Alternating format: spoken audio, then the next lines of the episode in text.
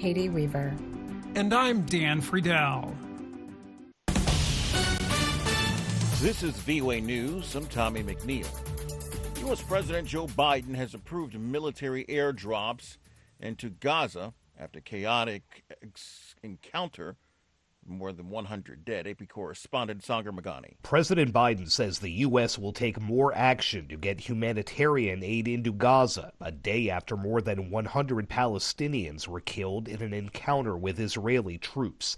The president says the military will soon start airdrops of aid, noting the flow of help right now is nowhere near enough. Innocent lives are on the line and children's lives are on the line. The U.S. had been considering airdrops for months, and while yesterday's incident appeared to tip the balance, it won't be easy. There's few military operations that uh, are more complicated. White House National Security spokesman John Kirby says the airdrops will supplement overland air deliveries. The administration's pushing Israel to allow more truck convoys into Gaza. Sagar Meghani, Washington. Pressure mounted on Israel Friday a day over the deaths of those of the Palestinians during the confused incident in the Gaza Strip.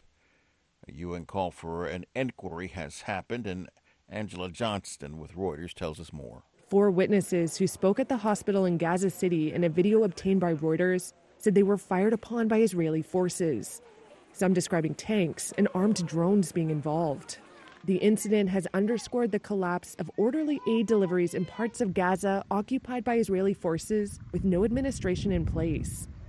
Reaction in Israel ranged between total support for soldiers coming from its ultra right wing security minister to a columnist in the biggest daily paper saying the incident would mark a turning point in the war and could lead to tough international pressure.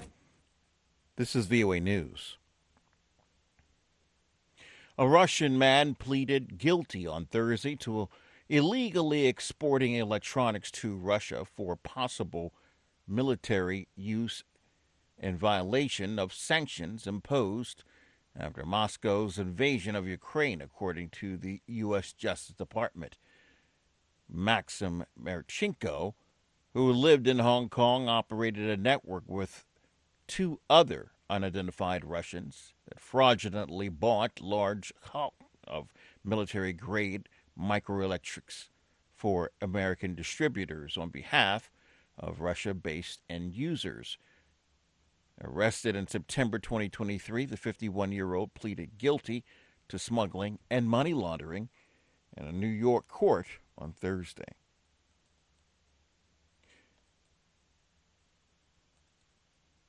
According to updated estimates from the World Health Organization and an international group of researchers, more than a billion people globally are now considered obese with more, we have VOA's Rick Pantaleo. Obesity is so prevalent it has become more common than being underweight in most nations, including those that struggle with undernourishment. Francesco Branca, director of the Department of Nutrition and Food Safety in the World Health Organization, calls the prevalence of obesity and underweight the double burden of malnutrition. Obesity rates have been increasing in most of the world countries. Only a few countries have been able to keep the rates at the levels of 30 years ago. But in general, there's been a large increase both in high income countries and in countries of lower income. According to the WHO, obesity is a condition linked to an increased risk of numerous serious health problems. Rick Pantaleo, VOA News. A New Jersey businessman has pleaded guilty and has agreed to cooperate